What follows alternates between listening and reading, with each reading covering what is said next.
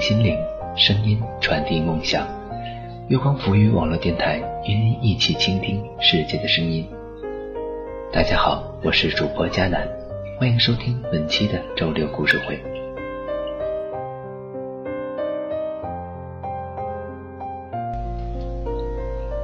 前情提示：七月最终还是见到了日思夜想的安生。但是，安生这次带给他的，除了年少时潮水般的思念和孤单，也带走了佳明的爱，这让七月措手不及。那是七月曾经一度守护的安生啊。佳明说，安生是个不漂亮的女孩，但是她像一棵散发诡异浓郁芳香的植物，会开出让人恐惧的迷离花朵。也许，爱都没有错。错的只是这世上，我们只会遇见一次，也只有一个他。我的爱情比你早，却只能放在心上，就像安生所背负的流浪、爱和宿命。那么接下来，迦南邀请你们共同收听《七月与安生》第三期。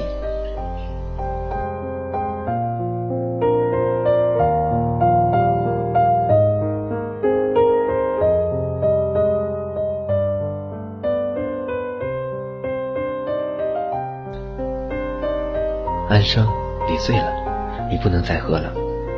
七月把酒推给酒保，示意他收回。不，我还要喝。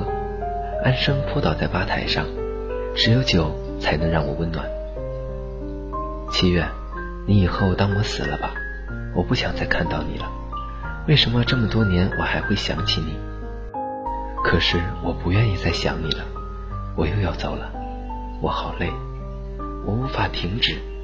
安生大声的叫起来。七月含着泪，奋力的把安生拖出酒吧。外面的风很冷，安生跪倒在地上开始呕吐，他的玉坠子掉出胸口来，那根红丝线已经变成了灰白色。在洗澡的时候，他都不肯把它取下来。相见的唯一一个夜晚，安生因为喝醉睡得很熟。七月失眠，却无法和安生说话，只能一个人对着黑暗沉默。他们还是像小时候一样并肩睡在一起，可是安生再也不会像以前那样爱娇的搂着他，把头埋在他怀里，把手和腿放在他身上。安生把自己的身体紧紧的蜷缩起来，整整六年，七月想。许许多多的深夜里，安生在黑暗和孤独中已习惯了紧抱自己。她已经不再是那个会在七月的怀里痛哭的少女。二十三岁到二十四岁，七月毕业，分到银行工作。安生离开了上海，继续北上的漂泊。佳明毕业，留在西安搞开发。佳明，你回来好不好？七月在电话里对佳明说：“我们应该结婚了。为什么你不能来北京呢？”七月，我只想过平淡的生活。佳明，有你，有父母弟弟，有温暖的家，有稳定的工作，有安定的生活。我不想漂泊。七月一边说，一边突然在电话里哭了起来。好了好了，七月，别这样。佳明马上手忙脚乱的样子。你答应过我的，佳明，我们要一直在一起，不能分开。你忘记了吗？没有忘记。佳明沉默。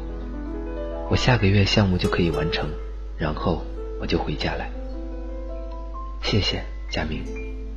我知道这样也许对你的发展会有影响，可是我们需要在一起。生活同样会给我们回报，相信我，佳明。我相信你，七月。佳明在那里停顿了一下，然后他说：“七月，安生来看过我，他好吗？他不好，很瘦，很苍白。他去敦煌，路过西安来看了我，匆匆就走了。你能劝他回家来吗？我想不能，七月。好了，我挂了。”佳明挂掉了电话。七月在银行的工作空闲舒服，薪水福利也都很好，家人都很放心，就等着佳明回家以后操办婚礼。母亲一天突然对七月提起安生，她说：“那个女孩其实天分比你高得多，七月就是命不好。”母亲一直很喜欢常赖在七月家里蹭饭吃的安生，因为安生会说俏皮话，会恭维母亲的菜做的好吃，对她撒娇。七月也觉得，虽然自己长得比安生漂亮，但安生是风情万种的女孩。佳明说，安生是一棵散发诡异浓郁芳香的植物，会开出让人恐惧的迷离花朵。而七月，他想。他是幸福的。有时候，他端着水杯，坐在中央空调的办公室里，眺望窗外的暮色，想着下班以后会有佳明的电话、母亲的萝卜炖排骨。他宁愿自己变成一个神情越来越平淡的安静的女人。有一次，一群来旅行的法国学生来营业大厅办事，七月看到里边一个扎麻花辫子的女孩，穿着一件粉色的汗衫。里面没有穿胸衣，露出胸部隐约的美好形状。在这个小市民气息浓郁的城市里边，这样的情景是不会发生在本地女孩身上的。但是安生一贯都这样，就像十三岁的安生会踢掉鞋子，飞快地爬到树上。他把他的手伸给七月，他说：“七月，来啊！”但七月不会爬树。他仰着头看着树上鸟一样的安生，也许他已经下意识地做出选择。他宁愿让安生独自在树上，一部分是无能为力，一部分是恐惧，还有一部分是他知道自己要的是什么。秋天又快来临，七月开始在中午休息的时候约好同事去看婚纱的样式，他们一家一家的挑过去。七月抚摸着那些柔软的、缀满蕾丝和珍珠的轻纱，心里充满甜蜜。可是，佳明没有打电话来通知他回家的时间，甚至当他打电话过去的时候，那边答复他的只有电话录音。这么多年，温厚的佳明从没有让七月这样困惑和怀疑过。突然，七月的心里有了阴郁的预感。他不断的打电话过去，他想总有一天佳明会来接这个电话。然后，在一个深夜，他果然听到电话那端佳明低沉的声音。他说：“我是佳明。”佳明，你为什么还不回家？七月问他。七月，对不起。佳明好像有点喝醉，口齿含糊不清的说：“再给我一点时间。”一点点，佳明，你在说什么？再给我一点点时间吧，七月。佳明好像要哭出来了，然后电话断了。七月在那里愣了好一会儿。这个男人，他十六岁的时候遇见他，已经等了他八年了，而他居然在答应结婚的前夕提出来再给他时间。他不能失去他。七月当晚就向单位请了假，买了去西安的火车票。七月，佳明是有什么事情了吗？母亲担心的看着在收拾衣服的七月。妈妈，我是要把佳明带回来。七月上了火车，火车整日整夜的在广阔的田野上奔驰。这是七月第一次出远门，他一直都生活在自己的城市里。唯一的一次是去上海看望安生，可那也不远。上海是附近的城市，一个人不需要离开自己家门，也未尝不是一种幸福。七月听到车厢里天南地北的普通话声音，他想，安生走了这么远，又看到了什么呢？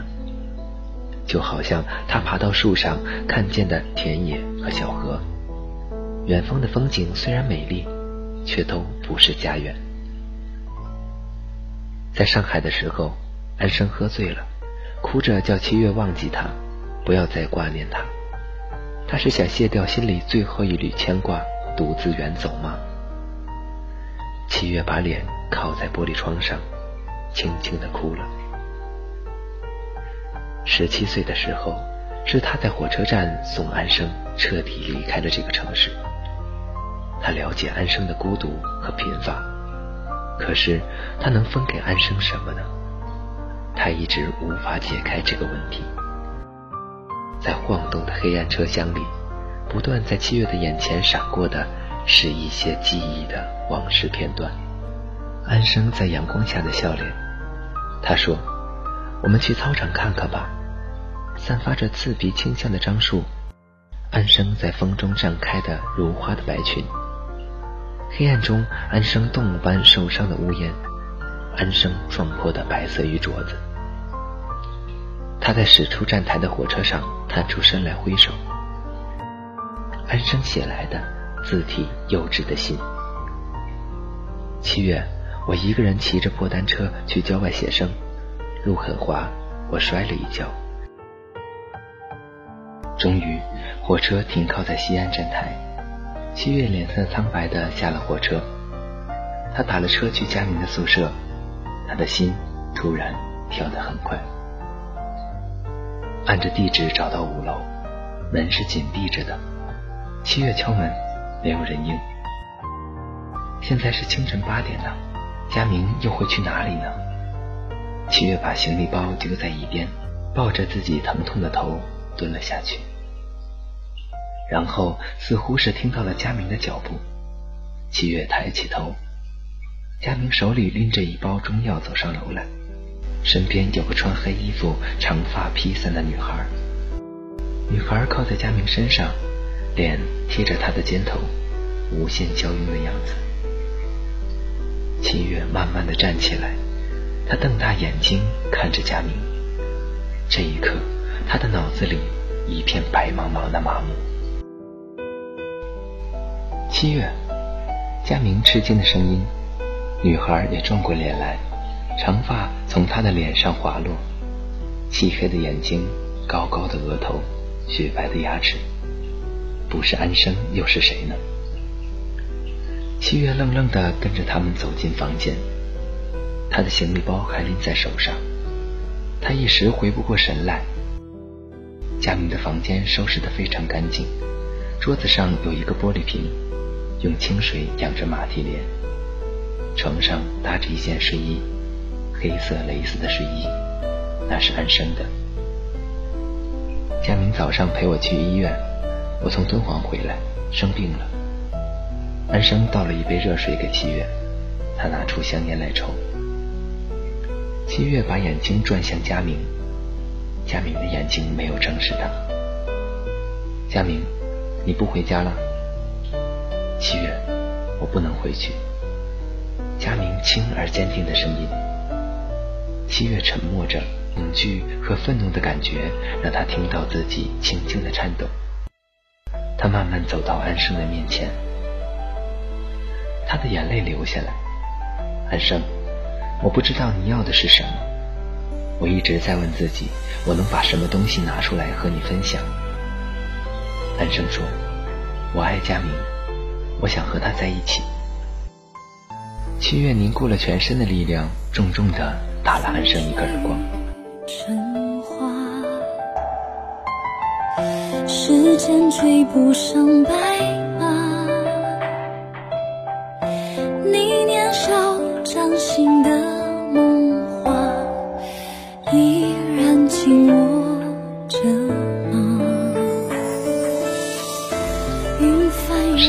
大街上。七月听到自己绝望的声音在寒风中发出回声，他走了太多的路，找了太多的地方，他在后悔和焦急中，觉得自己面临随时的崩溃。他在路上蹲下来，佳明把他抱起，他说：“七月，对不起。”佳明，你爱的到底是安生还是我？为什么你不告诉我？佳明沉默地抱住悲痛的七月，他只是紧紧地抱着她。不发一言。就算与全世界背离。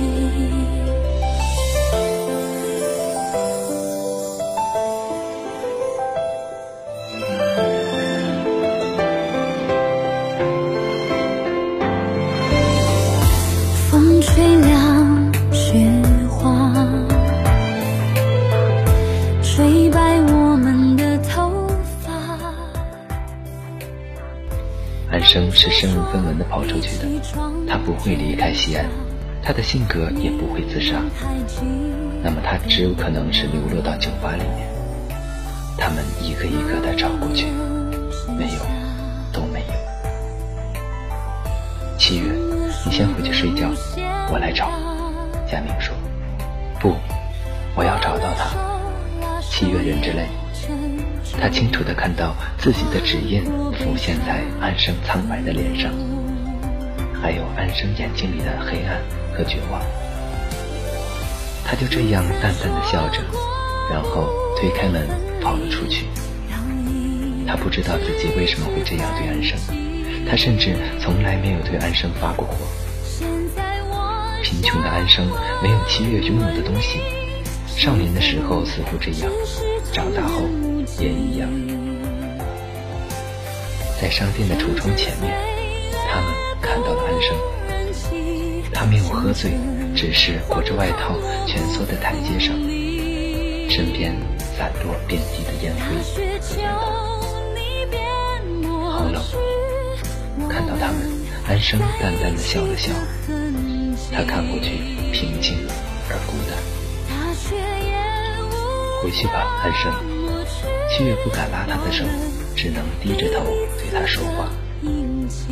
好，回去。安生扔掉烟头。佳明，他回头低唤佳明。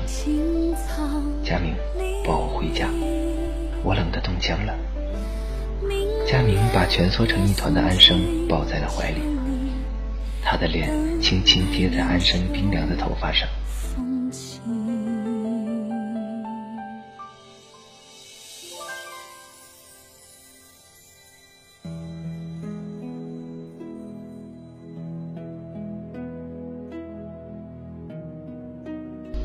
生第二天就昏迷，发起高烧。因为酗酒和流浪，他的身体非常衰弱。佳明把安生送进了医院，七月准备回家。在候车室里，七月和佳明沉默地坐在那里。佳明，你好好照顾安生。我知道，我很爱你，佳明。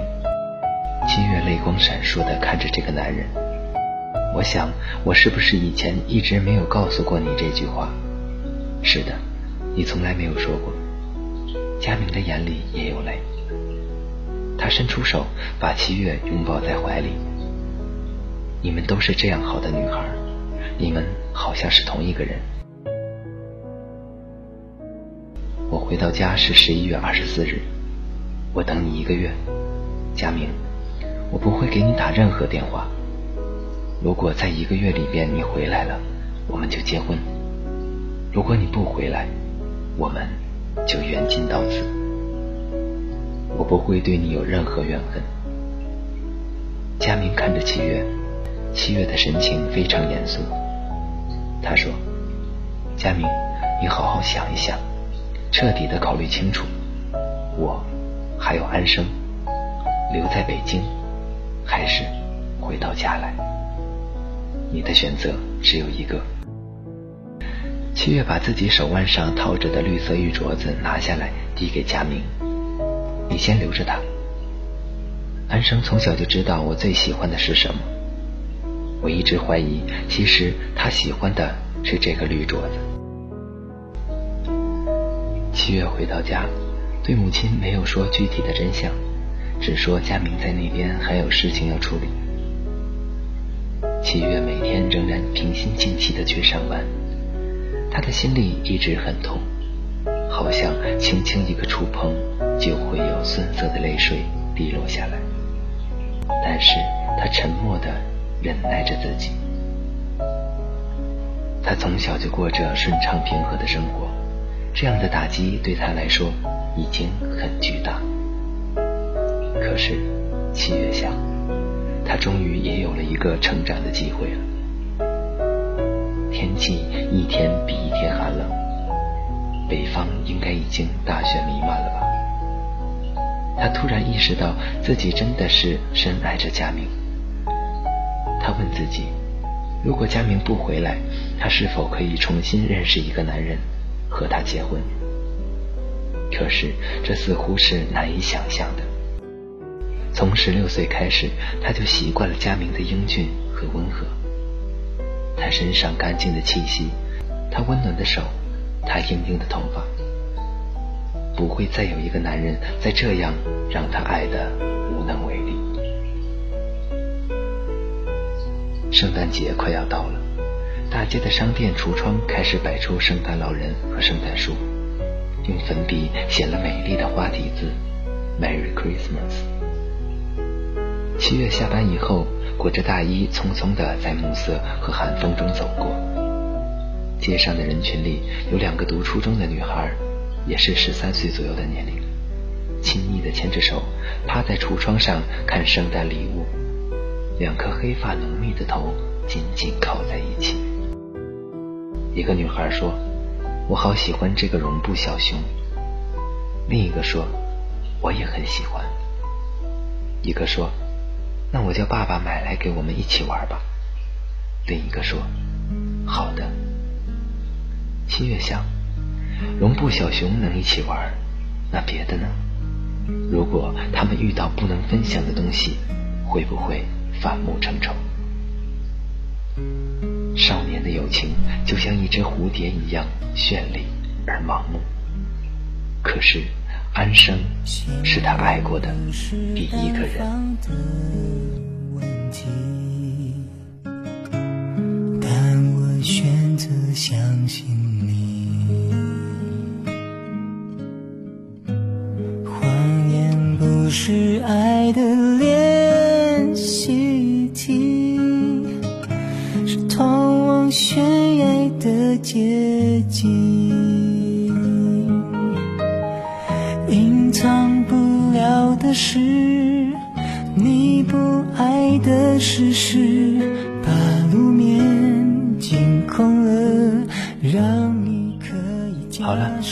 的周六故事会到这里就结束了。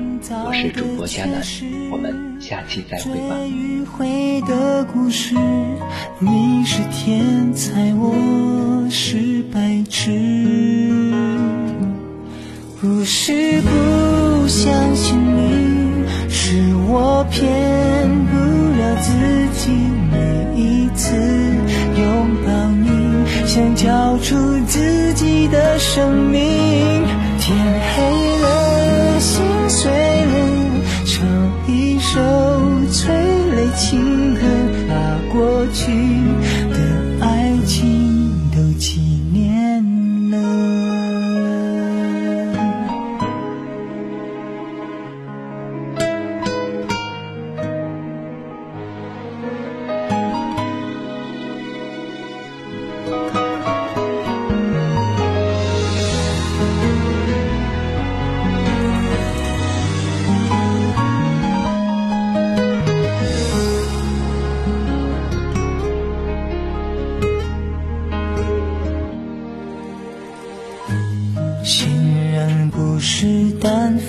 方